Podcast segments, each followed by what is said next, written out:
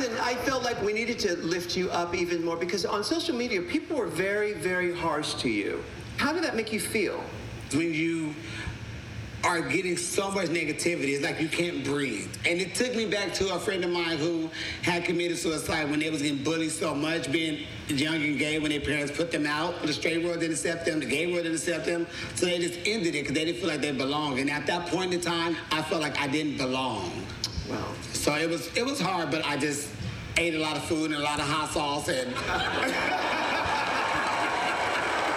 I'm glad you did get through it. I'm glad you're here. Listen, for seven seasons, RuPaul's Drag Race has been one of the most popular shows on social media. But recently, there's been a shift with more and more comments having a darker tone. But like my mom always said, you know, unless them bitches is paying your bills, you pay them bitches no mind. So I feel... like, this is a very interesting clip of the week for a very joyful reunion uh, otherwise. But this is kind of eerie to look back on because it only got worse. And yeah. in, in terms of, you know, the fan behavior. And I thought that we could start our reunion kind of retrospective discussion of season seven uh, with this clip. So what are your thoughts, Colin? Well, I mean, I guess my first thought with um, sort of the way she's talking about it of, you know, well, the comments have gotten a little darker and, you know, you just got to, you know, pay them bitches no mind. And I, there's a part of me that feels like, wow, thanks, I'm cured, you know, like it's just, oh, is that all? um, well, you know? it certainly, it certainly was, uh, it seemed like just like a quick talking point. Like, how yeah. do you discuss this in literally fifteen seconds, right? So yeah. I, you know, how do you take it on? Uh, I'm glad that they gave it some airtime. Granted, it wasn't a lot of airtime, but it, it was, I think, the only time that they did this on the show, right? Where they actually addressed the fourth wall. Yeah, I don't know. I mean, I think that'd be something to look at in the future, like live reunions, is to kind of see how this comes up again, or if it comes up at all. I think I think they address it. I mean, when I think of like the fourth wall, I think of like the season eleven reunion, and you know, Evie Oddly saying like, "Well, we're filming a T V show. We're not here to have side conversations." I think there's a little bit of that there, but I think it's different. Um, uh, you know, now that I'm thinking about it, uh, season ten, the Vixen certainly, you know. I think she yeah. brought up uh, that fourth wall and the optics and things like that. Yeah, um, yeah. Which, you know, which is certainly uh, in this conversation, not necessarily about the fans. Uh, and then with that, oh, I'm, I'm here. I go, uh, Aja. Talking Girls, about what's my weakness? Favorite. Drag Race references.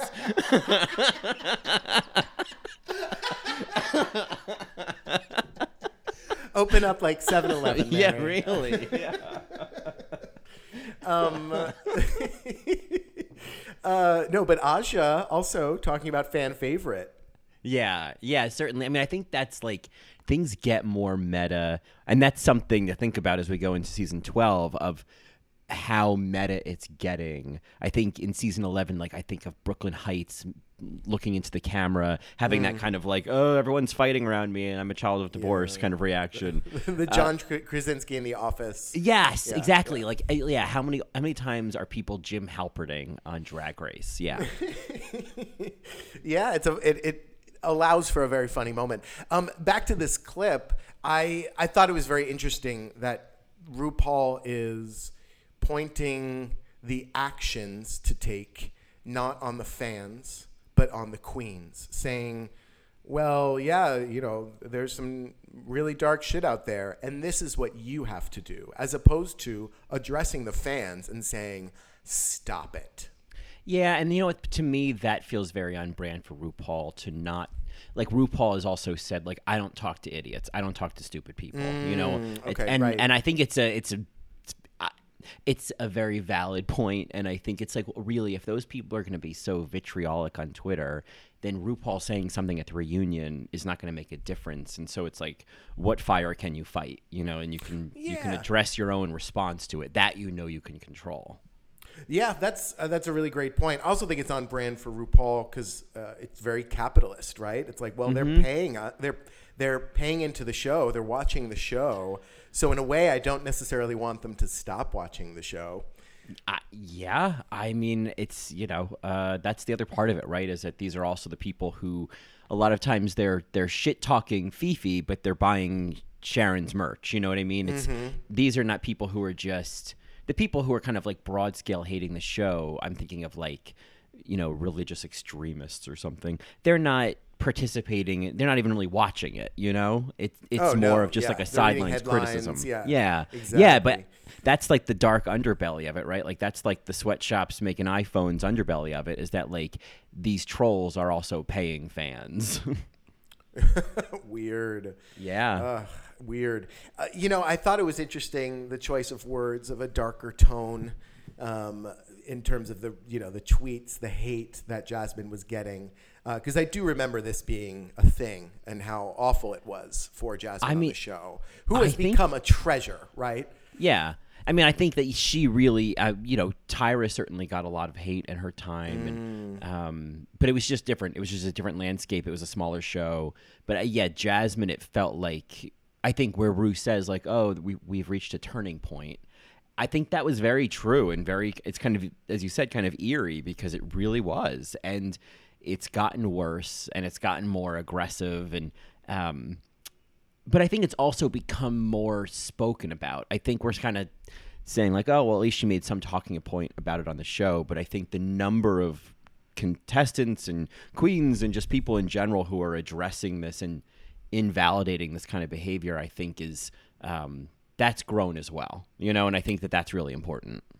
Yeah, that's grown. The behavior of the queens on the show, I think, has become more aware of it because obviously season eight was filmed after this was filmed, uh, or was filmed before it was aired, sorry. Mm-hmm. Uh, so no real changes in terms of the queen's behavior, but I think we talked last week about season nine being kind of, you know, hands across the world, we're all sisters kind of thing. Um, the the one thing I think that is interesting about RuPaul's kind of use of the word darker tone, uh, it's kind of punny, right? Uh, yeah. And it's, uh, it's an understatement. Um, and they're kind of pussyfooting around that it was racist bullshit that was spewed yeah. at her. Yeah. Yeah, it's interesting. I mean, kind of what what gets addressed or what lens things are seen through um, from RuPaul's point of view, from RuPaul's public point of view, I should say. Mm. Uh, and I don't know. I, I think it's a – I have to imagine that there is a there is a lot of decision-making on the word choice, you know, that like – there were people who are like, okay, how do we say this in a way that doesn't bring the whole show down mm. and is specific enough? You know, like there's, this is not random, you know? And I don't, I don't know. I think that, I don't know, just because we're on the cusp of season twelve, I keep thinking of it in that lens of like, that's all shifted too. Like this is kind of, it's, I don't think there's pussyfooting happening so much in these seasons. I think season eleven has been more frank conversation. Season twelve, I think will be, uh, mm. Like I, I think there's I think with that shift that RuPaul was talking about, I think that that happened on the show as well. So um, I don't know. In a lot of ways, it's like it feels naive to say, oh, there's just a darker tone. But it also feels like that was as much as they could say at the time. Yeah. Yeah. Uh, when was this? This was two thousand fifteen. Fifteen, yeah, yeah. Uh, before the election, you know. I mean, that's I think uh, a difference. I mean, I think that'd be crazy for. I feel like when we'll talk about it with the season twelve, you know, Meet the Queens and everything, but like that's totally informing like the production of these seasons post election. Oh yeah, I know with the with uh, the color scheme and mm-hmm. and all of that. Uh, you know, I think it was Kuda Lacorn posted on Twitter. Oh yeah, uh, I I love the you know the, the the the colors of season twelve, and then he posted the picture of Drag Race Thailand season two. It was the yeah, same color it, scheme. Seriously, it was. Uh... It was so great to see season two of Drag Race Thailand, but competing in Dragula season three. yeah. Um. On Legends of the Hidden Temple. Yeah, exactly. Yeah. yeah. yeah. Angela Nang with spiders all over her tits, you know? Oh, could you imagine? Yes, I could, and I love it. And I love my leg. And I'm um, going to love my leg. You know, I do. I, I can't wait to talk about uh, the season twelve promo and talk yeah. about some of the discussions that are happening around season twelve and uh, the Dragula connections and the uh, non-trans contestants that are, you know, not on the show uh, or trans content uh, contestants that are not on the show. Um, and uh, just all of that, the color schemes and, and what we have to look forward to, celebrating the queens that are on the show. Uh, it's going to be a fun discussion. We'll we'll record that in a couple of days. I think we want to just kind of let some of it sit. Yeah, well, I think we'll yeah we'll release it when people have this episode. They'll have that episode. So yeah, exactly. They don't, exactly. That, yeah, they're just seeing a peek behind the red, white, and blue curtain. The meat curtain, if you yeah, will. Yeah, if you uh, will. The flap. And I won't. And I won't. Yeah. Well, anyway, Mary, uh, let's jump into this. I think rather joyous reunion. But before we do, let's tell our Marys what they are listening to. Well, they are, of course, listening to another episode of All Right, Mary. All right, Mary. All right, Mary. Uh, I don't really know what that voice is, but I'm just trying it out every week, uh, which is, of course, our podcast dedicated to all things Drag Race, the world of Drag Race, and the paradigm that RuPaul has created with this beady, beady T V show. I'm Johnny, and um, I didn't think we were going to be locked up so much. Yeah, and I'm Colin, and um, you can call me Jan. Just Jan. Sure, Jan. Sure, Jan. I mean... Oh, the I, erasure. The erasure. I know, I know. Oh, uh, drag name. The drag name game is... like some of the best parts of introducing a performer. And it, so, it, it, oh man, Brita Filter? It's like, okay, now it's just Brita. Yeah. Uh. Now it's just, yeah. Now just it's Jan. just, now it's just a, like a, a, a television news reporter from New Zealand. Brita. Uh, you know, it, it, that's what I see. Just a, a tense blonde woman in Auckland staring into a teleprompter. Oh, and then Jan. I mean, it's so interesting, right? When you, t- I'm sorry, we're totally going into season twelve here, but when you take away Jan's last name there, it, like all of the personality, and I don't mm-hmm. really mean this, but just the name, it, the, the smile, the smirk goes away. Yes, yeah, and it and it seems like she's like, you know, that, that she'd be doing a night with Busted Queen. It's like, please welcome mm. Busted and Jan, you know? Yeah, it just, Jan. It's very Patty and Selma, yeah. And I love that, by the way, but it's just, oh, sure. that's, yes. it's, not, yes. it's not true. Um, I don't think anyone's terribly disappointed that the season twelve discussion is leaking into the season seven reunion discussion. No, no. Um, if that's if that's any indication of how much I have to say about the season seven reunion. Uh, oh, I see. I mean, it, it's a good episode. It was fine. Uh, I, my, I guess to, to because we'll do all the season twelve talk in the season twelve episode. Um My biggest takeaway from this was just the continued new lens in which I see Pearl through. And mm. I felt so like, like, for example, watching her musical number, and it was like, this is so, no pun intended, this is so tired. You know, like, why couldn't they have done a song called Flase Da, you know? Right, right. Sleepwalker. It sounded yeah. like, and I can't, I still can't pronounce her first name. R- Ro- Rose Roseanne Murphy. Oh, oh uh, terrible. Rashawn Royce. I know. Damn it. Royson. Uh, yeah, Royce. The worst. Yeah, yeah Raisin. Irish Marys. Yeah. Irish Marys, yeah. Help us out. Yeah. It's like Rashawn uh, or something like that. Oh God, no! People are reading us for filth right now. Russian. Um, yeah. Roisin. Yeah, yeah. Rashida. It's Rashida Jones. I love. Yes. Uh, it's Roseanne Barr. Um, it's Roseanne Barr. It's Rosanna Arquette. Um, I mean, it wasn't a bad song, but yeah, it, it the whole the whole brand of Pearl being forced upon us by the editors is, in retrospect, is now so obvious. Yeah. And it even it even came out when they were talking to Pearl, right? It was it wasn't a bad performance. I thought she was fine. And I also recognize that this really isn't Pearl's strength, right? She's doing yeah. all of this as this Stepford Rue girl because the producers are like, well, do you want to win? And she's just fulfilling the brief. She's doing what she can to be, you know, professional and be fine, uh, which, you know, I, I commend. And but I think it really came out when Michelle was talking to Pearl and how proud she is to see her journey. And, you know, no shade to Michelle, because I know Michelle is part of the, the, the story and the machine, but I think they all know that this isn't Pearl's thing and that Pearl's journey is really this producer's lens that they're forcing upon us. And so, you know, I I have this this problem with the Curse of Pearl thing that they put on. And granted, I don't remember if that was an actual thing uh, that people talked about. Do you remember? No, I, I think maybe on Reddit there was probably some, like, Nancy Drewing about it. But it, it doesn't feel like – it feels like Much Ado About Nothing because they're mm. ignoring, like, Pearl's real story. Right. Right. Yeah. Uh, I did like we got another come out of your shell. Oh, uh, and I and then I loved it was I like when Ross was like, oh, look what you did there. Oh, and it, like they had this little cute moment, and that was nice. Yeah. Uh, yeah. Certainly when Michelle said, you know, when you started, you had a real bad attitude, and I. I just don't think that was the case. I just no. think that, like, when you go back to Pearl's, like, elevator pitch on Pearl, that she's this robot Stepford wife bitch.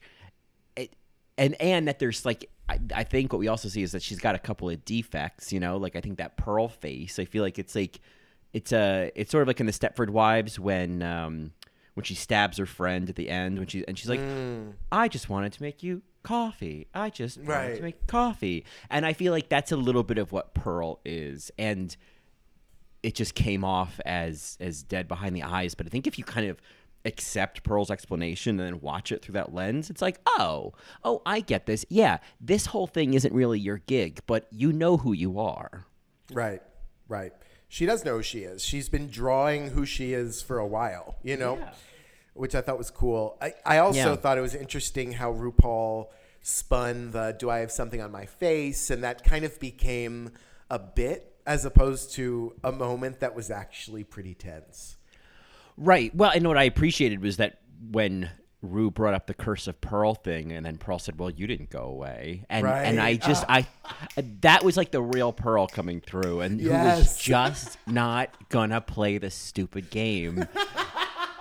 It was great. I, I really came out. I think that's one of my favorite takeaways from this season up until the end was just how interesting Pearl was and mm, how underappreciated. Yeah. yeah. And she got, and, and she was underappreciated and misunderstood. And I think, um, yeah, it was nice to kind of, it was sort of like when I did season two and I like totally turned around. We both t- sort of totally turned around on Tyra and we're like, oh yeah, mm. she was great. I, it's nice to kind of take away something positive. Oh yeah, Pearl, come out of your shell. Come out of her um, shell. I can't. I can't stop doing that. I just love it. Um, so uh, one thing I did notice, uh, just a, a quick little overview of the reunion, is how clothed the Go-Go Boys were and how not clothed the pit crew was oh, in the audience. Oh, and how fucking so, weird that was. It was so weird. It was like, would you would you let them wear some something? Crazy to me. That's Come crazy on, to me. They're just sitting there. You can't even see their just in case underpants. You know. I mean, in a way, I understand it because they're also in drag, right? Yes, yes, certainly. But those dancers, as soon as they came out the first time, they came shooting out like confetti guns, and I was just like, mm. "Oh God, no! Not with the violent dancing. Enough yeah, violent dancing. I with know the you violent love dancing, it. Yeah, I hate it. I it's it. Yeah. practically air guitar."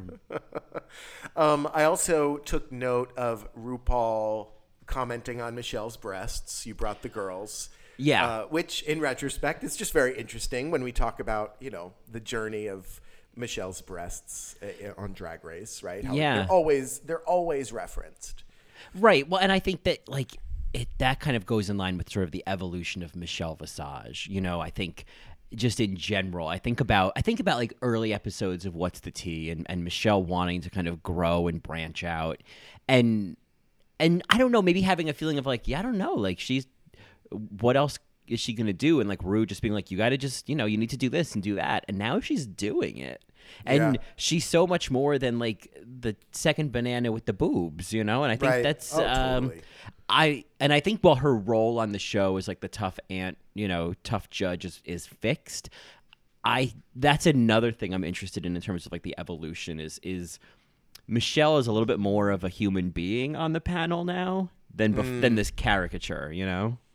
And how much of that, though, is promoted on the show versus off the show, though? Because I still think on the show they're not really, uh, I don't know, shaping out her character. She's still very much a caricature as this kind of, you know, tough aunt. Whereas off the show we know because of What's the Tea and, and whatnot that actually she is a, a really great advocate and ally for the Queens during the tour. She, de- you know, she's huge in the U K. Uh, she was on Celebrity Big Brother, right? And, uh, you know, is pitching all of these shows out there, which I think is really exciting. Um, you know, went very far on Strictly. So th- there's a lot that's happening off the show that I don't know if the casual fan notices. Yeah, I don't know. I, I feel like, I mean, again, I'm certainly not a casual fan, you know, because we have a podcast about it. But I I feel like Michelle has gotten a little softer. And maybe that's where I'm seeing a little more humanity, is she's not so, so hard on the girls. And I think that's probably also in line with social media and mm. um, and getting feedback as well. But I think that she's less prone to just do like a nasty glare at someone and more wants to kind of Um, give love, even if it's tough love, you know? Tough love, yeah. I I wonder if that has to do with All Stars two and Adore. Yeah, right? I mean, I think that's that's a certainly a turning point. I Michelle, you know, we can do a real deep dive on like the trajectory of Michelle through the whole series. Yeah, totally. You know? You know, at first she looked a lot like Merle Ginsberg, you know? Well, she did, you know, and it, it was kind of like on Family Matters when they kind of changed. All of a sudden, Judy went upstairs and never came back down, you know? Yeah, or um, uh, the Becky. Uh, and Roseanne. Becky. Yeah, yeah, she she's uh, the, the second the Becky. Yeah, yeah. When was her ch- name Becky? Is it? Yes. Oh no, I'm no, thinking no. of Aunt Becky, Lori Loughlin. Aunt, Aunt Becky. It's um. Yeah. Oh, I'm blanking on her name. Jackie, Aunt Jackie. Aunt Jackie. It is Becky. Yes. Mm-hmm. Uh, no, Becky. Yeah, Becky is the the oldest sister. Yes, that's the yes, one they changed right. out for Sarah Chalk. Ch- yeah. Yeah. Oh, man. Uh, anyway, um, uh, yeah, so uh, Michelle, I you know, I, I always enjoy Michelle. I thought she was adorable when she came out for Miss Congeniality with yeah. Ben. Yeah. Uh, it was a nice little wink to their how they look alike. Um, yeah, and I think she, she did some kind of wig change, and I feel like her hair, and I only know this because, obviously, because this is a moment that I remember often, is I think it's the same hair she had in the Neon episode of season eight, when she pointed at Chi-Chi and said, "What are you doing out here in a bathing suit and a corset and a bell?" you, you in that moment. Yeah, I love you it. You in that moment, Mary. There is nothing more pleasing than not stumbling over, "What are you doing out here in a bathing suit and a corset and a bell?" There's so many B's, you know. Uh, I know. I still can't say it. I still it's can't so say hard. It. Oh man. Um, yeah. I. I guess we could talk about um, Ginger. Ginger's a very interesting person in this reunion because you forget how much energy was behind Ginger going into this back when it aired, because obviously she was going up against Violet and Pearl, and you know Pearl and Violet had many, many fans, obviously, but there was me, myself included, and many others that were polling for Ginger because she was, quote unquote, the adult in the room, the experienced one, comedy mixed with glamour, and they thought that she kind of had the whole package. And she also got one of the most emotional moments of this reunion. Yeah, that was, you know, it felt very genuine. I think, you know, we talked a lot last week about Ginger as a pageant girl and, and you know, kind of trying to fight for congeniality and, and, you know, fight for her reputation, and, and you could kind of paint Ginger in the lens of being fake. And I definitely did not see that in this reunion. I thought it was very real. I thought it was a very, um, like, yeah, genuinely powerful moment and kind of an earned powerful moment. I appreciated it. When you think in the context of, like, here she is, like, sitting in front of all of this whole auditorium of people. It looks like she has little robot feet. Yes, you know, I noticed that too. Like, yeah, all of that, you know, RuPaul's turned away from her so that she's facing the camera. You know, when you think of all of the machinations of it, it's like, oh, how are you going to get organic out of this? But it still felt like a real moment, you know? Oh, God, no. When, I mean... I, It's very emotional mm-hmm. to, to hear that and to know that that was probably that Ginger didn't know. Like, Ginger yeah. probably didn't see that video. Yeah, I, I wonder, I always wonder with these, because obviously we've seen this other seasons, how, what the process is. How do they get in touch with them without the Queen knowing? Like, what's, mm. how did, how does all of that from like a production standpoint happen? Right. Yeah. Yeah. Who knows? Uh, how much of it is like, hey, this would be really great for your son. This, you know, like how much mm-hmm. of it is producer prompted to be right. like, you, you actually, this is a good thing to do, you know, or how much is actually genuine of like, hey, I do want to say this because I did hear on the show and that's not true, blah, blah, blah, you know? Yeah, right. I mean, I, yeah, I don't know how how it happens. I, I was thinking about how it's like a, clearly it's a Skype conversation that they're having with a producer and they're mm-hmm. having a conversation with them. And they're doing probably the same things that they do with the talking heads with the queens, you know? It's yeah, like, right. It, it's the same thing of getting people to open up and then they just, you know, they pull from that. So they film it. Yeah. yeah. I think of uh, the Hunger Games when they – They manipulate Katniss, essentially. They bring Katniss to District District twelve, I think she's in. District, uh, yeah, District ten, think, eleven, twelve. Yeah. Um, and they bring her there, and it's raised. And then uh, they just point the cameras oh. on her, and they're like, go. And she's super raw and emotional.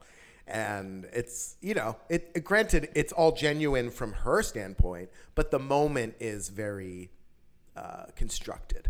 Certainly, they're going to use this genuine moment to, and then plump it up. Yeah. Mm-hmm. Yeah, um, exactly. Yeah. yeah, and, you know, not for nothing, Ginger got John Waters' endorsement, which is very exciting. Yeah, who was the one from season twelve where it was like, oh. you know, insert Queen's name, you're my favorite, I hope you win. Do you remember who that was? was I, I think it was for... I think it was for Brooklyn. Wasn't it like yeah. Kelly Clarkson or something? No, it was someone, it was someone else. I wish Mary's help us out. It's, who was the one? It was Katy Perry, I think. Oh, it was Katy Perry. Yeah. Yeah. yeah. yeah. Yeah. Which we had a moment kind of like that with Patti LaBelle. I mean, I, I love Patti LaBelle. I'm sure it was nice, but it was very awkward where she, in a very kind of seemingly like monotone voice, just says, thank you for always looking like Patti LaBelle at my concerts. I love you. Right. And then it was weird. It's, well, you know, some of these videos, it's like they clearly don't know who these people are and they haven't watched the show. And it's kind of, it's kind of like when you go to a funeral where the priest definitely doesn't know the deceased. And he's oh. just like, oh, Helen man. was a woman, you know? Uh, and her nieces and nephews are very sad to see, and her and and her, and her family is not afraid of emotion. Um, she loved life. She yeah. loves life. She she owned a purple dress that she'll be wearing for eternity. That she must have liked. Purple must be her color.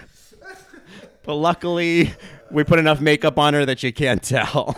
Yeah, you know, and I think the other thing that makes those videos weird is, and this is such a nuance, and maybe you could parse it out for me, but the angle of the camera. She's like looking down into oh. the camera. It's, o- it's, so it's almost the- like she's on the toilet. You know what I mean? Like, yeah. it's weird. it's always it's always the webcam. Um, it's uh, yeah, no one ever props it up on a phone book, you know? Because it makes a difference. And yeah. Yeah, it certainly does. Yeah. um, what did you make of Ginger's Ginger's song? Not Sleepwalker, but it was this, you know. Oh yeah, um, poor gospel too. Pray and slay. Yeah, it was. It was fine. It was fun. It was. I, I, I think it was like oh oh oh oh is this your brand? Okay, like because I felt like yeah, each of those songs. I was so confused. I didn't. Yeah, I didn't realize that that was like Ginger's thing. Um, so it was a little bit different. Um, but she did a great job with it. I mean, she I, she did better than I would. I I guess the only thing is, like, th- that dress was a little much to try to dance in. But I guess that goes with the piece, you know? Yeah, and I don't know if it was, like, so much of a dance song as it was this energetic gospel tune. But, again, yeah, I don't connect Ginger with gospel music. And so it was all... It was odd. It was odd to put the big girl in this big gospel number. You know, it seemed a little too um, inappropriate. Oh, I mean, I, yeah, I don't know. I, I didn't think, I just thought it was kind of a, it was just sort of an out of left field choice. And whether she was dancing or moving around, it, it looked like she was trying to keep a sleeping bag on while she was doing it. Like, you know, like maybe she was hopping away, like if she was in a potato sack race, you know, and she, um, so when, when I watched it, I was like, I just kept hearing her say, let's get this over with. Oh yeah. From All Stars two, right? Oh, yes. uh, yeah. Yeah. I, I, I don't know. I remember the first time I saw this, like back when, you know, when it first aired, and I feel like at this point, the editing had done its job of, like, it, by the top four episode, I was like, oh, yeah, Ginger's not winning this. And oh. I had, like, I was, like, still disappointed about Katya, and so I wasn't really attached to anyone. And so I was like, okay, well, clearly Violet's going to win this. And so I kind of went in knowing that Violet was going to win it. Oh, and I, I thought, I was like, Ginger's going to win it. Gin, it's got to be Ginger. It's got to be Ginger. I was so naive uh, oh. and really pulling for Ginger.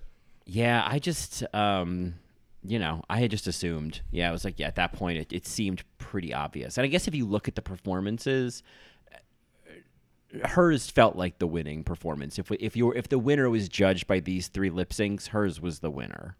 Violet's? Yeah.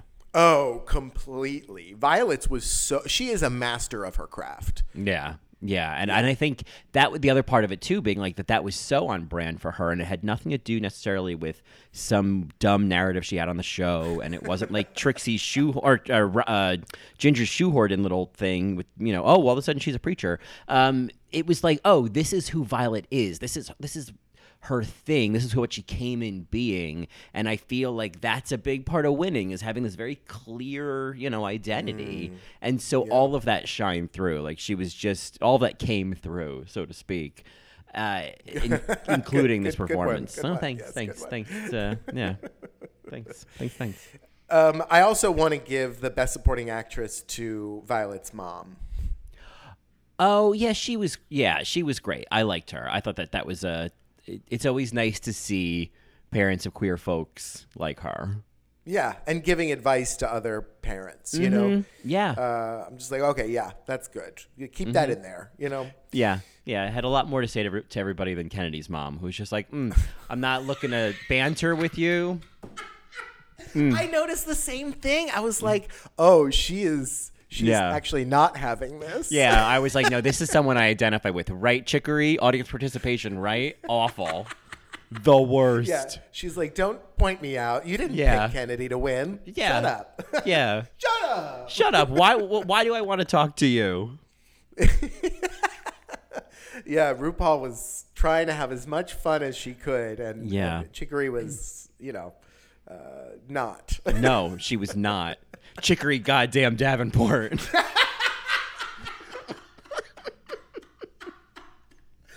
Exactly. You know, uh, just going with Violet's little moment here, I I just have to say, I and I know many people don't, but I love Gia Gunn. And I loved even how she read the question, which I'd like to do a, a line reading of right now. What would you tell a teenager who wants to do drag, but is afraid of how their family and friends will react? Yeah, it's she. She Gia Guns the hell out of it. She Gia Guns the engine. I love her. I just I I, I don't know what to say. I well, love I her. love that after. After Violet responds, Gia says, mm, "Okay, yeah, no, that's good. Yeah, mm, that's good. Thanks." Like. Gia weighs in. Yeah. Oh, yeah. Gia, Gia accepts. Yeah. Gia accepts. Yeah, yeah. That question. The question was interesting, um, and the response. I don't know how else they would have responded, uh, but yeah, do it in secret and then maybe go in public and do it uh, is an uh, interesting non-response. It is. I mean, it's an, uh, it's interesting. I rem- I think I remember feeling like that did hold some water, where it's like maybe there's a different way of looking at it, but I think there's something to be said for like doing drag in your room and like getting comfortable with seeing yourself in the mirror looking like that, mm, you know, and like mm-hmm. accepting and like loving it on your own before you kind of ask the world to accept it, or getting to that point where you're like, nope, I love this and I don't really care what the world says or whatever the process is. Like I, there was something about that that was surprisingly uh, lucid. So yeah, I don't know what else you would suggest. Yeah, exactly. I mean, it was very careful, I think, mm-hmm. to uh, the, the, the answer, because obviously, you know, you don't want to give them the wrong advice. Right. Um, I, yeah. I Just pay I them wondered... bitches no mind. They're not paying your bills. What do That's you right, care? Right, yeah. right. Well, at the same time, parents usually are paying their bills. Well, so. yeah, exactly. Right.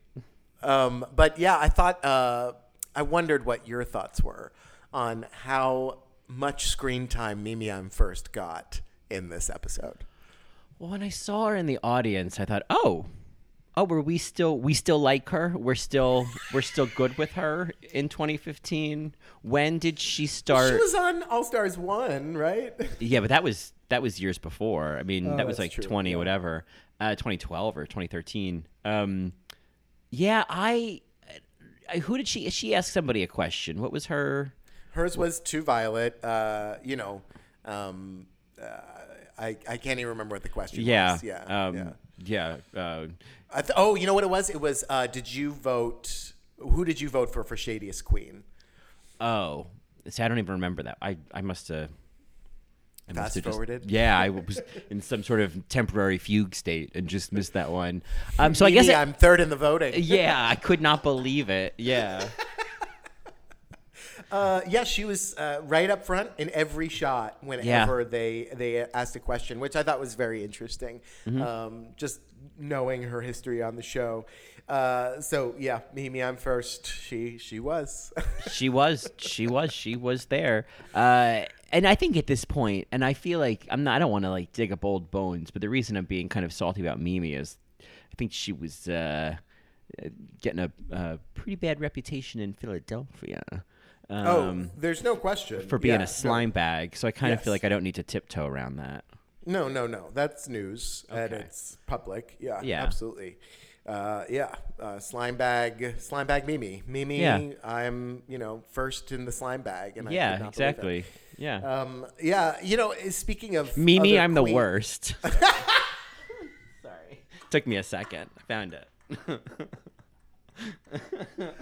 Oh, God. It's like flip, flip, flip, flip, flip. Found it. Oh, I'm proud of you, Mary. Yeah. um, uh, you know, speaking of all of these other queens, I, I do have to say, just fresh off of A J and the Queen, um, it's interesting to see this reunion. It kind of, all the cameos kind of felt like the cameos in A J and the Queen. You know, mm-hmm. it, it, A J and the Queen was very much a who's who.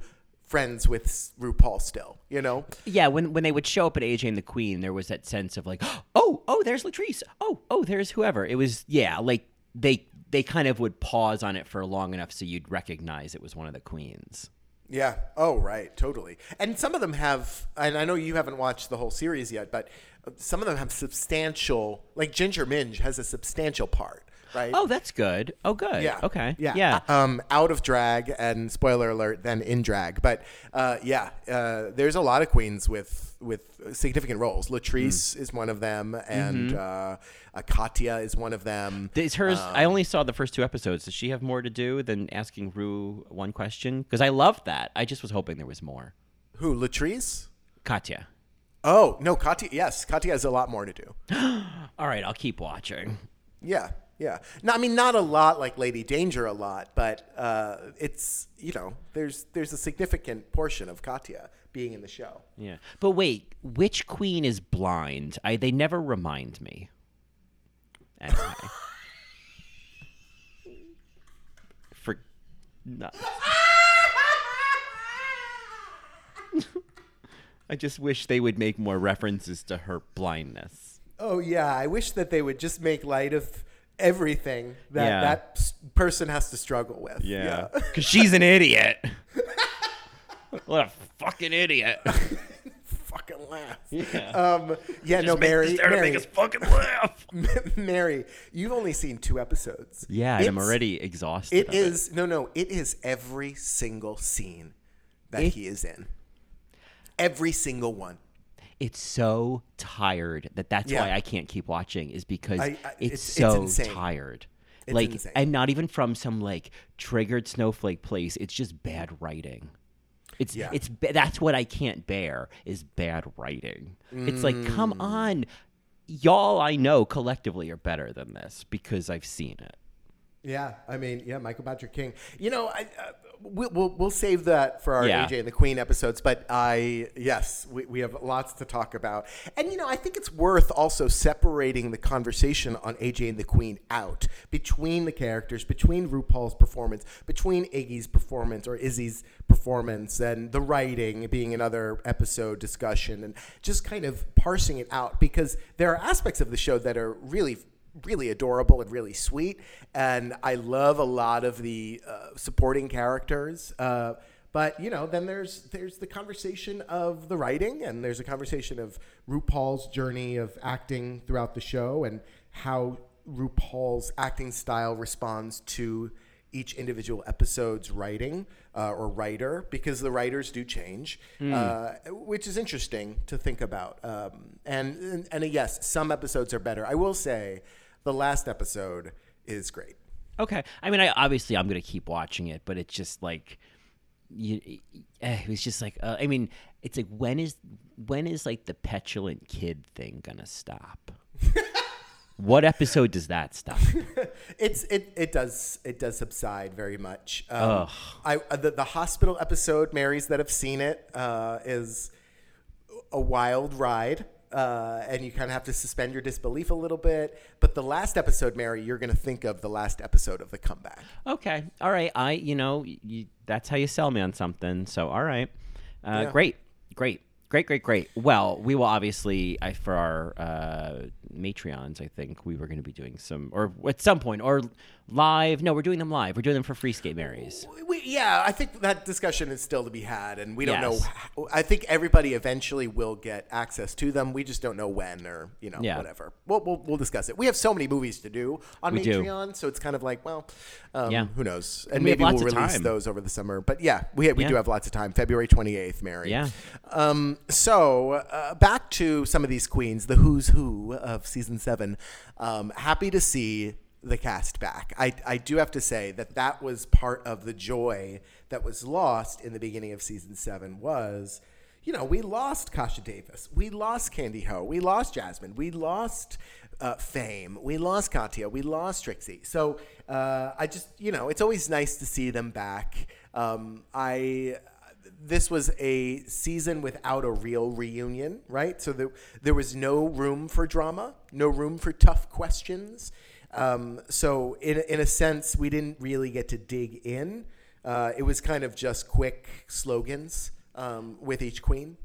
Yeah, yeah, I think um, it definitely cemented for me that, okay, that's really what I took, why I maybe didn't take away strong feelings of affection for season seven, was that all the queens I liked, all the reasons I was enjoying it, kind of kept getting eliminated. So mm. um, I think if maybe I had gone into the season with the same appreciation I have now of Pearl, I might actually have a better time with it.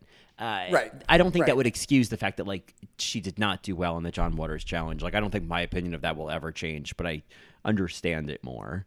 Um, yeah, and you know. I think the change of Untucked at the time was a little jarring. And now yeah. going back, we're like, oh, actually, I love this format. Yes, yes. I felt like at first it was maybe a little too unedited, and now I'm like, I'm so grateful for something that's unedited, you know? Yeah, I love um, an uncut or, thing. Yeah, I mean, you know, listen, uh, every once in a while, a little variety just keeps your skill set up so you can work all models. That's what I discovered when I studied abroad in Australia.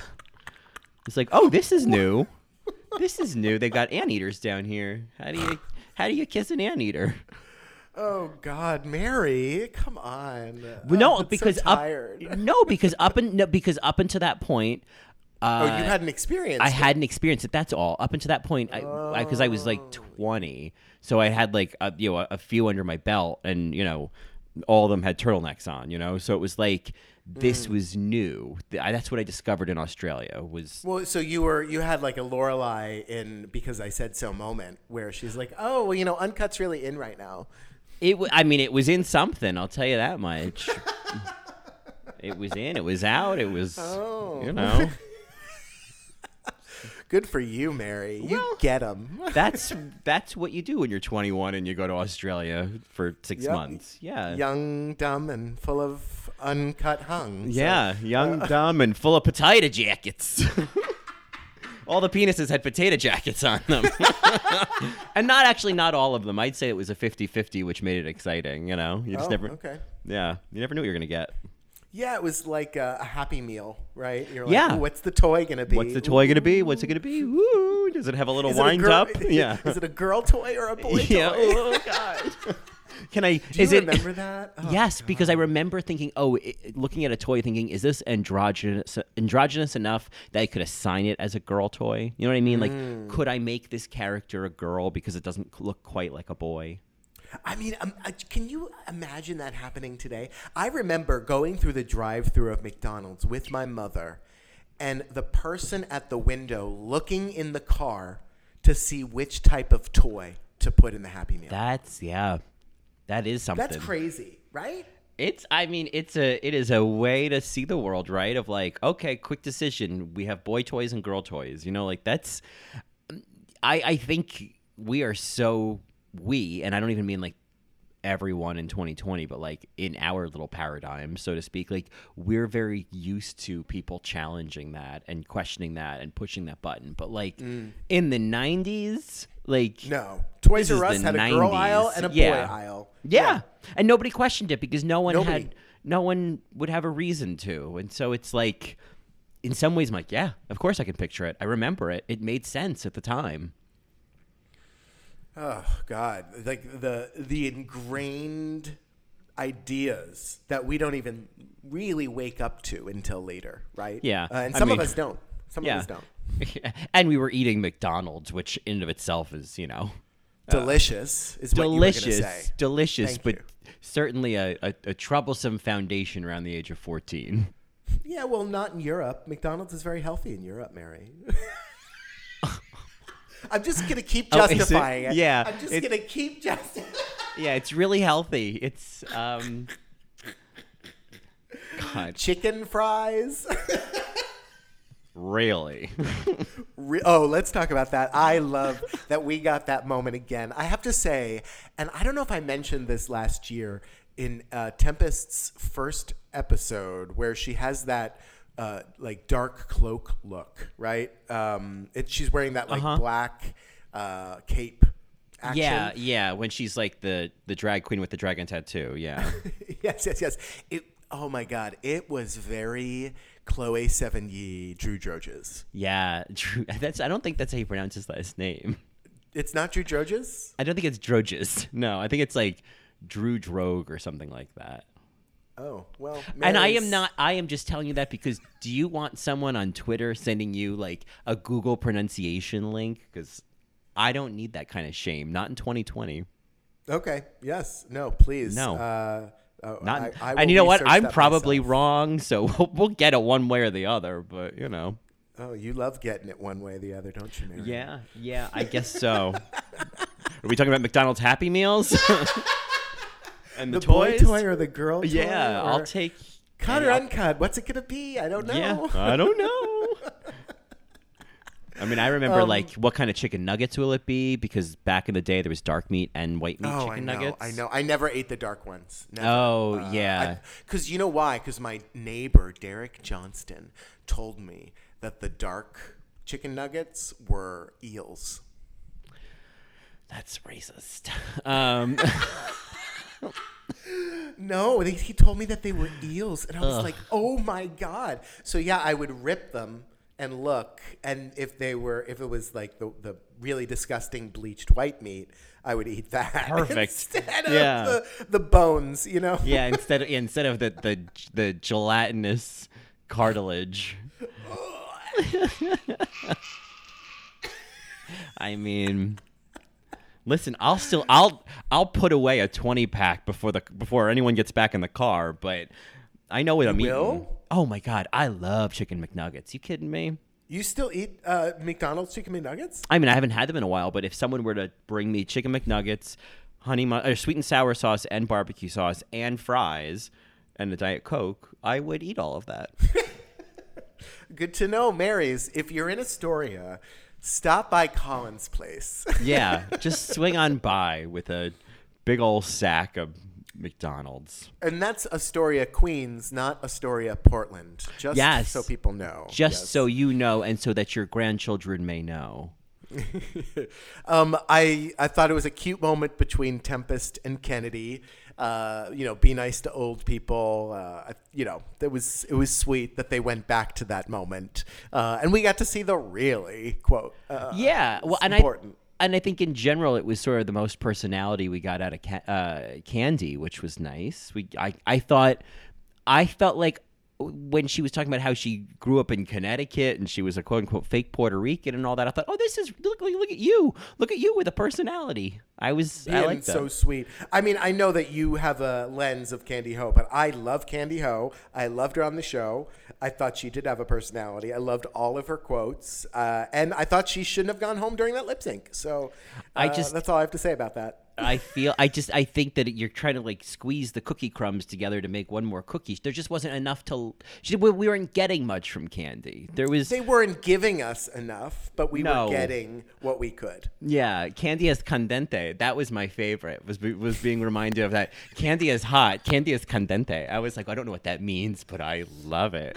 What does caliente, that mean? Caliente means hot. Oh, I think I guess because I heard the pronunciation, I heard candente like. Hold on, hold on. No, no, no, no. What am I holding on for? Uh, Are you I don't know. It up? I'm looking it up because I think it's a word. Oh, oh my God. Okay, oh, my God. That's so funny. Um, well, cadente is decaying, declining, going to ruin. How would I look at? Can I, okay, so it must have been caliente, and I just heard. I had white ears on, so I didn't know what that meant. Cadente. Yeah. Oh, oh, no, no, no, no, no. I'm right. I'm right. I'm sorry. Uh, last minute. Get out this way, ad. Candente means red hot or burning. Oh, okay. Because I was going to say Kandy Ho is in the motherfucking dilapidated decay. Yes, house. is it, is in the motherfucking cadente casa. Um, oh, God. Oh, God. She's so – I just – I think she's a joy, and I would go see her. And I hear that she is, like, the sweetest little punch in person. So, um, yes. Kandy Ho. Work. Work. Kandy Ho. Yeah. Um. I Yes, uh, the Max moment. I thought we had a real little moment from Max, which I thought was interesting. Um. Kind of explaining that he's actually not a prude and being like, well, you know, I was sick of it for a moment. Right. And, and he was basically saying like, he was basically, basically like they talked about this all the time and you caught me hating it for one moment. Mm-hmm. And now it's my story. So fuck yeah. you and fuck you. And yeah, fuck you and fuck you. That was great, Val. Yeah, that was great. That was where Michael Patrick King wrote a really good line. Yes, um, yes, yes, yes. I don't so, know what that was, but I want yeah, more of it. I want more of it. I uh, that's a comeback reference, Mary. It's just yes, cause, just right. in case. I just feel like it's fair to put a little like, by the way, not to be so inside baseball. Like we're just deep cut referencing the the comeback season two, episode one. Uh, so allocution. Yeah. Alcutia, I thought that was cute. That moment was cute, but kind of uncomfortable. I don't know. I I feel like I get the idea of like calling someone out for like, I don't know. Ugh, I'm kind of even rolling that back because I'm like, I don't know, Rue. You, it's not that long ago. Doll is kind of a, is, you know what I mean? Like Rue does little. He, Rue has done the same thing in his own way. That's all I'm gonna say. I'm not necessarily defending Max. I just feel kind of uncomfortable with this sort of like ganging up thing. That's all. Yeah, that they that they chose to bring this to the reunion show and be like, hey, your fake ass accent, remember? And mm-hmm. then Max was like, actually, it's not an accent. It's just how I talk. And And then they're like, fuck all that. Yeah, and I don't know. I, I just, like, I get it. Like, when people are being, I don't know. I just don't. There was something about all of that that made me feel weird and made me feel bad for Max. Because I was like, I, Max to me, I know that there was like, oh, that she could be shady and talk shit about people. But I just felt like overall, like this was maybe a queen to have a little more of kid gloves with. I, I also think Max was very supportive of Jaden and, and mm-hmm. Pearl and was like a great team leader. And I think that that's valid too. Yeah, you know, they... They did kind of mention that. They they did discuss that. But yes, this was Max's last moment on Drag Race. And it was, you know, making her the buffoon. Well, yeah, right? And I, it just and it made me think, huh, what happened to Max, you know? And uh, I I think in a lot of ways that, yeah, they this edit, and I know we can't blame the edit, but this edit uh, had a lot to do with that question of whatever happened to Max. Mm.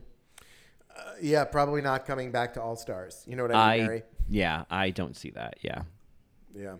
Uh, yeah, Max has had a problematic edit all season, right? With the, the corset thing and yeah. all of that. Yeah. Yeah. Not fair. It, not it's fair. Really strange. And I feel like what's bizarre about that is that Max was doing really well the first half of the season. Max won right. two challenges. Max had really interesting looks. Max was mm-hmm. giving them like good reality T V in terms of like, you know, doing great in group challenges, being a good team leader. Like she was, she was doing all the things to be a strong contestant. And I, that'd be another sort of like behind the scenes question of like, what was the decision had like to, to turn it to such like a sour place, you know? Like, what did Max yeah. do where you're like, that's it? Get her, Jade, you know? Yeah, right. Get her, Jade. Yeah, they they were going to get her. Um, mm-hmm. And they did. And they um, did. I, I wonder, because we were talking earlier about Ginger and Ginger's dad, and I thought this was weird with Jaden. I Did they out Jaden as a drag queen to her mother? Or did Jaden's mother know already and they just didn't talk about it? What was the story? So uh, Jaden's family knew that she did drag, but they didn't know or they didn't want to kind of connect the dots that Jaden was also gay. And I think we're oh. kind of holding on to the idea that, okay, well, this is what you do, but like you we still want you to like meet a nice girl. And um, I don't I'm oh, that'd yeah. be an, okay. another interesting conversation of like, I think the way that Jaden's mother was saying, like, I know how it feels to be rejected and I'm not going to reject my child. And I I think that that's different and more realistic than the, I, I love that you're gay. Like, I don't think that she's necessarily, like, wrapping her arms around that, but she's recognizing that, like, to shun Jaden for that would be um, a huge sacrifice, you know? Like, I, and I think that that's true for a lot of people. Where there's their parents or families are like, you know, they're they're never going to love the idea of it, but they're not going to kick them out because of it. And that's it's interesting to see that represented. Yeah, that's very true. I mean, the her re- response is like, you know, we're just going to learn and go ahead and do what we do, which is love one another. You know, I think of my dad and my mom framed it very well. She was like, John, the fact that you're gay points to not just who you love, but who you have sex with. And your dad doesn't want to think about any of his kids having sex. So it's it, it it's going to take him a little while to stop thinking about that and and and focus on you and who you are, right? And and it, and she was right. She was very right. Well, I'm sure, but then I'm then I'm thinking. So then, when the stork delivered Leah and Sarah, I guess we all just accept that, right? Like. Well, I mean, you're right. And he doesn't, he has to get over that too. Like it, oh, it, my dad is, is very. Is even that a problem that like, yes, that yeah. your sisters did, didn't he, become nuns? Right. Yes, exactly. Yes, that's correct. He's wow. happy to have his granddaughters. Absolutely. Right. And he doesn't want to think about how he got them. Wow. That's. It's it's a, a a Brooklynite Italian Catholic raised in a really fucked up home type of situation. Yeah. Yeah, that's a spicy meatball right there. I feel attacked. Yeah. It's candente, Mary. That is candente. I'm offended. I'm offended that you are making fun of my ethnicity. I am. I am. And it's the erasure, you know, the erasure yeah, of it. Know. I yeah. need something to be offended by. So you do, because yeah, honestly, like then if you weren't offended, what the hell else would you do with your day, right? I, I mean, don't that's, know. I don't yeah. know. I, I I I I have no idea. You might now. create something positive. I don't know. Wouldn't that work? What? Uh, yeah. We don't need more of that. Stop. um, I think it's I think it's worth noting that Trixie performing as RuPaul at the reunion oh God. was a a foreshadow to her Snatch Game, because RuPaul even said after Trixie performed it, RuPaul said, "Sashay away." Yeah. Oh, it was and, such an Act One gun. It was great. Yeah, and that's exactly what happened in All yeah. Stars. Except she didn't sashay away, but she did go to the bottom. Yeah, like you could do an edit of, of that moment and then the All Stars three Snatch Game, and you could like splice these moments together. And right. it's like, Lee Dawson, where are you? Uh, yeah. And it's like, yeah, it was. He I, has was, an OnlyFans. That's where he is. He's an OnlyFans now? Did you miss this? Oh, my God. No. Yes, he, is, he has an OnlyFans, and according to people that have paid the nine dollars, he has not – he's only shown a little bit of the shaft, and I quote. That is – oh, Lee, come on. Like, this is so unnecessary. Like, do it if you want to, but I don't – if you're going to do it, show the head at least. Come on. That's all. You know, I think it's a it's worth taking the Tim Kruger stance, which is, well, you know, I'm doing fine without fucking bareback, so I'm gonna keep fucking with a condom until I have to fuck bareback. Uh, so it's like Lee Dawson's gonna do all he can before, you know, now then it's in demand, right? So uh, I, you know, it'll happen eventually, like Tim Kruger. Um, it'll happen eventually. Yeah. You know, eventually people come to their senses and stop using condoms. No, I'm kidding. Um, oh, stop it. I'm kidding. I'm kidding. Oh. Um, just God. take PrEP and get tested regularly. So um, that doesn't. OK, sorry. We're not having that discussion. Well, condoms don't protect from S T Ds. So I uh, because who gives a blowjob with a condom? Uh, I, I don't know. Some people, but you're prostitutes. Right. Yeah. Uh, You're right. Because it's a yeah. So uh, anyway, uh, you know what else we could talk about? Speaking of hookers, how much this episode was a dedication to Katya. Oh, I know, and it was it was such a fan love letter because so many fans wanted Katya to win. So even got the fake out at the end where yeah. RuPaul says Katya's name. It was oh, I remember being like, oh, God, this is a great bit. I didn't believe it, but I remember being like, oh, God, this is a yeah. great bit. Oh, yeah. I mean, and it's like once they sort of get to, I mean, even from the beginning, like how much the crowd roars when Katya comes out. But, you know, when I think, I think when Kennedy says, oh, I think Katya would be, you know, the most likely person to go to All Stars two. Condoning and then like, her, yeah. yeah, she condones that. Uh, and does not condemn her because she's not cadente. Um, and that's what you do to something that's cadente. You condemn it. And I condone that behavior.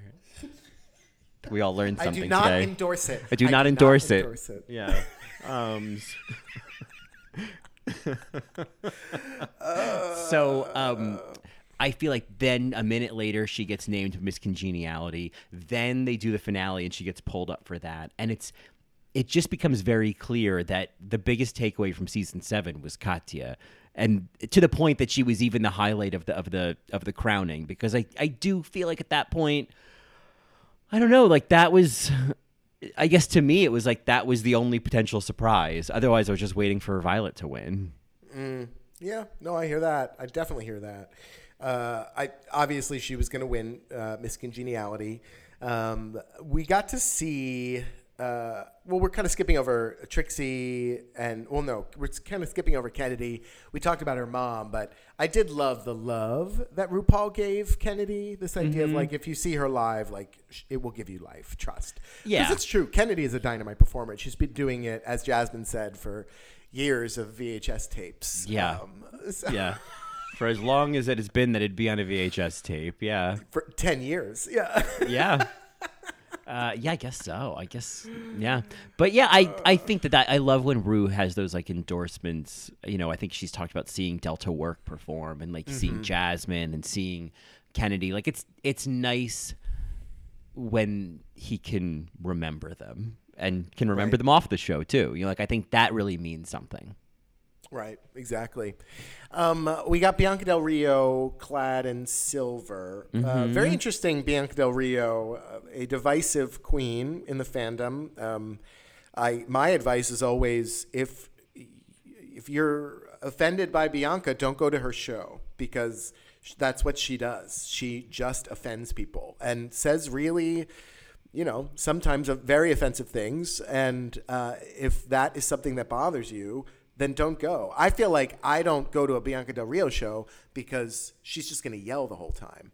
Um, I don't think she's a bad person. I think she'd be lovely to hang out with. Um, and I know that she does a lot of work for, you know, the queer community. But uh, I know her shows would make me feel uncomfortable because she's ranting and yelling a lot. And it's very, you know, negative in that sense. Well, I will say this. I did see her, um, whatever show it was, right before I left Sacramento, I saw her perform, and I may have been a little drunk, but I had a great time. Oh, and good. I and I was of the same mindset of you, of like, oh, I think this is gonna be like too abrasive, like too much. I'm gonna feel like uncomfortable, and I, I came away from that realizing that I was like, I needed to see the whole thing, like I needed to experience the whole thing to get like the nuances, and it was like, okay, yeah, like there's definitely some of that, and there are times where it's like, oh, Bianca, like you could, there's a better punchline than like, you're stupid, you know? But there were elements of the of the performance where I was like, wow, this is, this is Joan Rivers level good. This is really good. And oh. um, so I, I don't know, that was um, a, a surprise delight with Bianca, because I tend to kind of feel like, oh, this is a little too aggressive for me. But I really appreciated kind of what she does, but I second what you're saying. Like, if you're not into that, then just don't go. Like, it's yeah. very easy. Yeah, don't go. I mean, I know that there's a lot of discussions going on now amongst comedians that are getting canceled left and right and whatever for jokes, especially as the internet, you know, can publish it in ink. But, uh, you know, what is off limits and what don't you joke about, and comedians should be more creative and, and, and work around it, yada, yada, yada. And then there's the other side of it that's like, everything is open season for a comedian. It's my job. And Bianca takes that stance, I think, because, you know, the the, the most jarring clips I've seen of Bianca are the rape jokes. And it's like, I mean, yeah, it's, it's shocking, right? It's shocking. And I think that's also um, very eye-opening. Um, and kind of worth it to see a comedian bomb with those jokes, right? It's like, mm-hmm. actually, yeah, those jokes are bombing for a reason. Um, and and that's the power of that that mic. But, uh, yeah, it's just so unabashed that you wonder, you're like, I don't know. I, I, I don't know if I want to support this, you know? And I think I hear that, and then I think that it sort of makes sense to me that drag performers, or some, you know, like sort of drag in general as like an art form, would would not only be responding to kind of the Make America Great Again side of like America, for example, but would also be responding to the hyper hyper liberalism and the hyper mm. you know, the the policing of words, and and it's just another version of like telling you who you have to be, or, or how things have to be. And I think that if we're going to go back to this narrative that drag is some kind of, you know, punk act of, of rebellion, or that it can be, right? Because it can be a lot of things. But I think sure. if it can be a way to say, like, to sort of take a norm and like totally fuck with it, then it makes sense to me that there's a queen like Bianca, well, that, that, that there would be a queen like the Vixen that has very much a like moving with the tides of social change kind of drag, and then having a queen like Bianca who is moving in a different direction or looking at it from a different angle. It's like, well, that makes sense. And um I feel like in some ways, like drag has probably always had that variety where there's there's activist drag, and then there's like fuck all this drag, you know? Yeah, fuck all this drag. It, it uh, anarchy, right? Mm-hmm. I mean, it's it's interesting to think about that, uh, Bianca and her lens. This idea that actually I'm going to say what you're telling me not to say, Just like I'm wearing a dress because so many people say I can't wear a dress. Yeah. So yeah, yeah. if we're going to support somebody wearing a dress, it's like, well, I'm also creating the connection of I can also say whatever I want to say, and you can hate it or you can love it, right? I'm mm-hmm. not going to tell you to not hate it, uh, right? It, it's that same thing, uh, and it's yeah. risky. It's it risky. Is. I think I I always kind of appreciate Bob the Drag Queen's point of view, and, and he said, I'm not going to tell anybody what they can and can't say. You can say whatever the fuck you want. You just have to be prepared to like accept the consequences of mm-hmm. that, regardless yeah, of what they are. Too. I think yeah. that's like that's really smart, and um, you know, I and obviously there's so many nuances to all of this, but it it definitely feels there's something that doesn't feel totally kosher about uh, telling a drag queen, oh, you can't do that, you can't say that. Right, because at the same time, it you can say that that's offensive. Oh my God, that's awful. Mm-hmm. That's not funny. Absolutely, say that. Yep. Say that. And the and the queen is going to, to put that out there, right, for mm-hmm. you to respond to. Uh, it's yeah, that's an interesting perspective that yeah. I have to kind of uh, let that. Um, What's what's the word? Marinate? I wanted to say, yeah, I was going to say remediate, but oh, that's like condone. Yeah, that sound, yeah, that sounds like you have diarrhea and you need some remediate. Uh, yeah. Ruminate. I yeah, ruminate. ruminate. Well, and I think to put in the, the bag of marinade, the seasoned shake, is um, like how does that compare to like John Waters and, and how that was or could still be considered offensive, you know? And yet mm-hmm. we have like an appreciation for what that was doing. So it's like, yeah, it's a it's an it's an interesting place that like not for nothing, I think is like a really healthy way to respond to it. If like, okay, let me take all this in and then just like think about it versus like I'm not allowed to like that. Oh, I you know what I mean? Like yeah, you know, it's it's interesting because it will lead into kind of some of the discussion that's happening around season twelve, but it's like going to a Bianca Del Rio show, does that make you complicit with those jokes? No.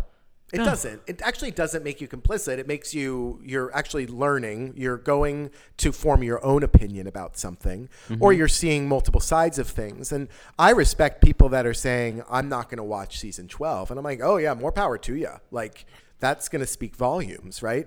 But at the same time, if you do watch it, it doesn't make you anti-trans, does it? Yeah. I No, I don't. I think that I, I, there's somebody outside who seems to disagree with me. Um, I do not think that that, I think to to draw that A to B connection is like such broad strokes. Mm-hmm. And I think that it is one, I think, I don't know. I just think it's different. I think, um, I don't, I think that that's a really complicated situation when it comes to the fact that there's no trans performers on season twelve. And I think that I, that's another thing, as we've talked about this episode, from a production standpoint, because that's what it comes down to is production.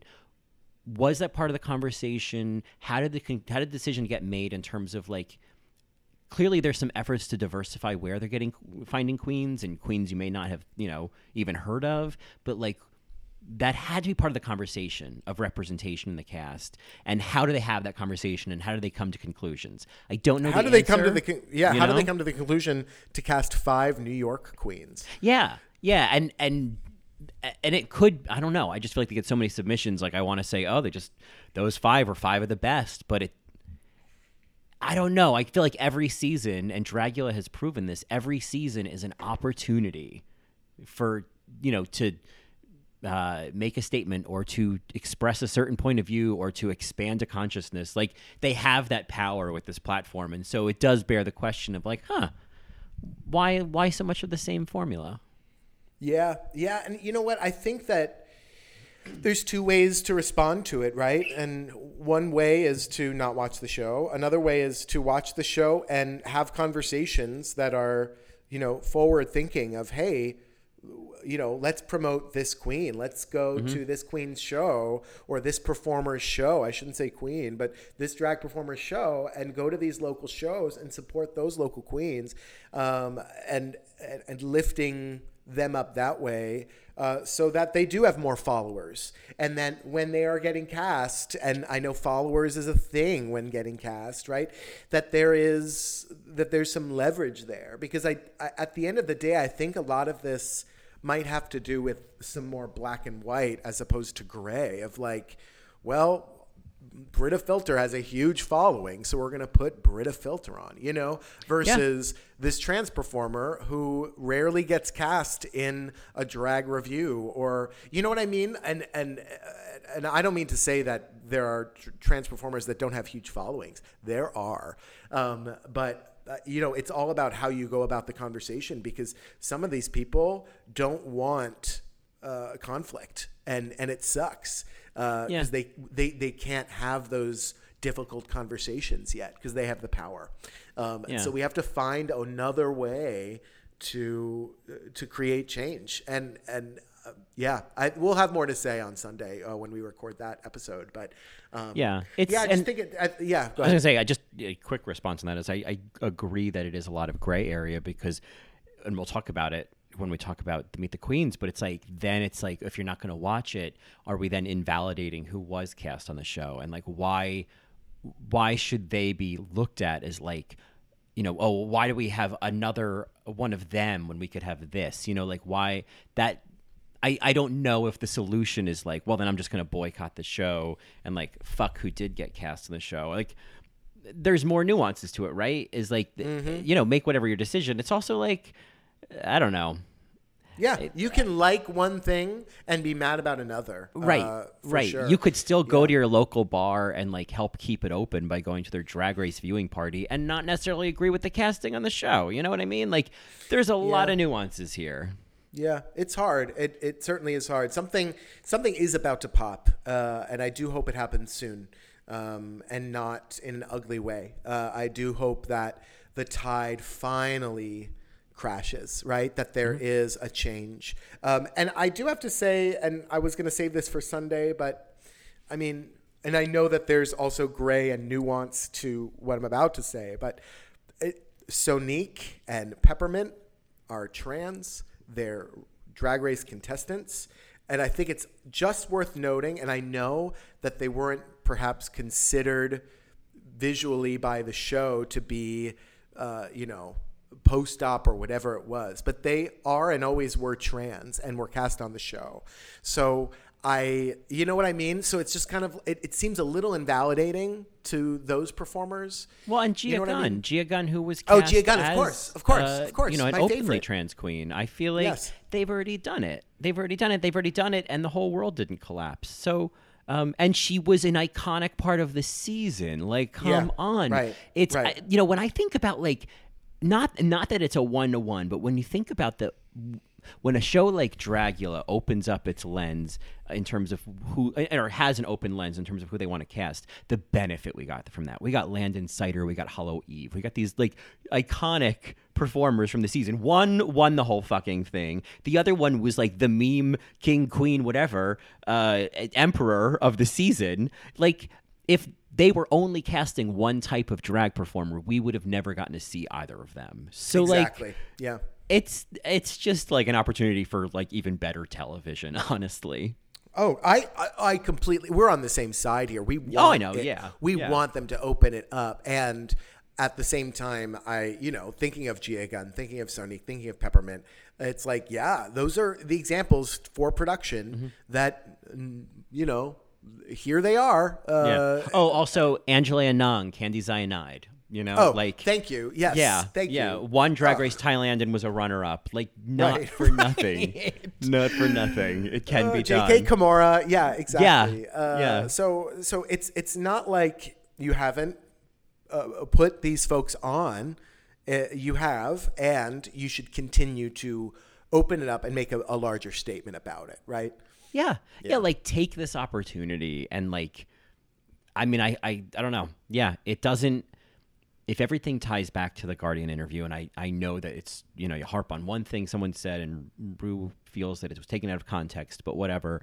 Um, if you go, if everything comes back to that conversation in the infamous interview, if the concern was that the, the wink and the nod of, of the whole thing is lost, if it's not a man in drag, like, you've already proven that the magic of the show is not lost if you take away that factor. Like, sure, we already exactly. know that. Exactly. Yeah, we already know. You know, it's interesting because I think about the Boulet brothers talking with Craig on Whimsically Volatile and them saying, well, you know, we always wanted to have a diverse cast and it we just we didn't get the submissions. Yeah.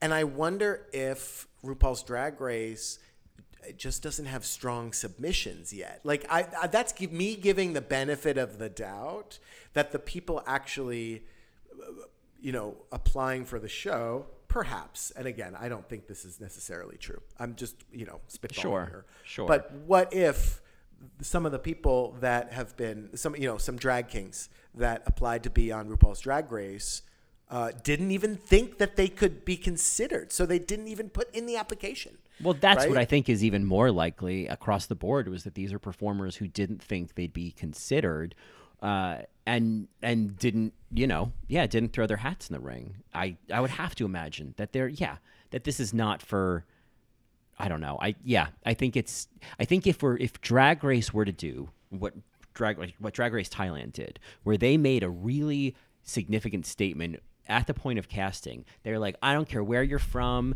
or how you identify, you can apply. And they made us a, a big deal about yeah, it. Yeah, agreed. And and then we're able to represent that on the show. I think if RuPaul's Drag Race, which is an even bigger show, did that, oh my God, it would be, that would be a real turning point for the show. That would be a great yeah. turning point for the show.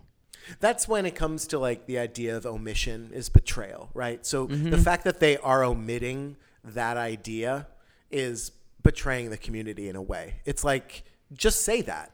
Just say that. If you're not getting mm-hmm. a diverse uh, applicant pool, you have to say you are looking for anybody, right? Right, right, exactly. Like at least, you know, if that is indeed the case. Right, right. Yeah, I mean, obviously we, we will, you know, continue to discuss this on the bonus episode, uh, and then we'll tell all the people listening to the bonus episode that if they want even more season twelve talk, go listen to the second half of the season seven reunion recap. That's right. Any Easter more thoughts egg. on this on this reunion, Mary? Before we uh, end our season seven recap? No, I uh, I'm proud of us for doing season seven. I I'm sorry we didn't get the Squirrel Friends back in for one more episode, mm, but yeah. uh, you know, maybe I'll bring it up on Best Supporting Podcast with Nick, and that'll count. But I uh, I had a great time, and I'm really like very excited that we have kind of an open schedule between now and season twelve. Uh, I don't know. It's like fun to think about. Ooh, what are we going to dive into next? So yeah, ooh, dive into the the clear blue waters of Darien Lake. Maybe. Hey, I was nice to see her again too. I'll tell you I what. Know. Yeah. Non All Stars Darien yeah. Lake. Right. Right. Just uh, you know. Just a simple Wait. puddle. Yeah, arriving after the drugs, Darien Lake. Yeah, she definitely seemed like she had arrived after the drugs. Yeah. And I love her God, for that. I love her. I love yeah. her. All right. Well, Marys, if you have any thoughts on Season seven Reunion, Season seven in general, you can reach out to us at AllRightMary on Twitter, or you can find us on the web at w w w dot all right mary dot com or w w w dot taste of reality dot com backslash allright-mary. You can also email us at allrightmarypodcast at gmail dot com, or you can find me on Twitter at Johnny Also one or Instagram at JohnnyAlso. And you can get more of me on my podcast In the Details, a celebration of nuance, or my podcast with Nick Kachanov, as mentioned earlier, Best Supporting Podcast, where we queen out on Best Supporting Actresses. Uh, you can get more of me on Twitter at colindrucker, Instagram at colindrucker underscore, and you can get more of both of us, including a bonus episode every single week, at patreon dot com backslash allrightmary.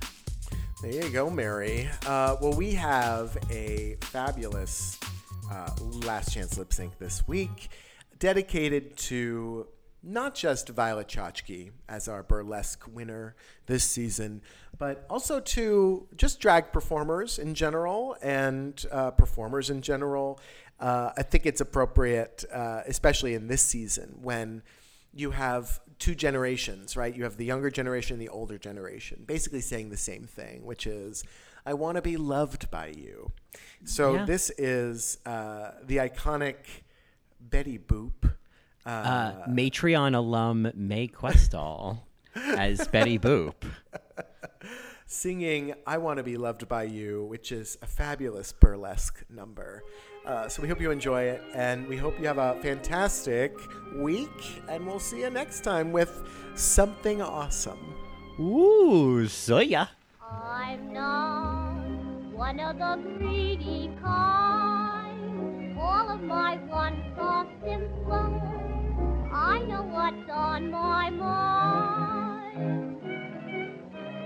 I'm not resting until I find what would make your eyes glisten with joy.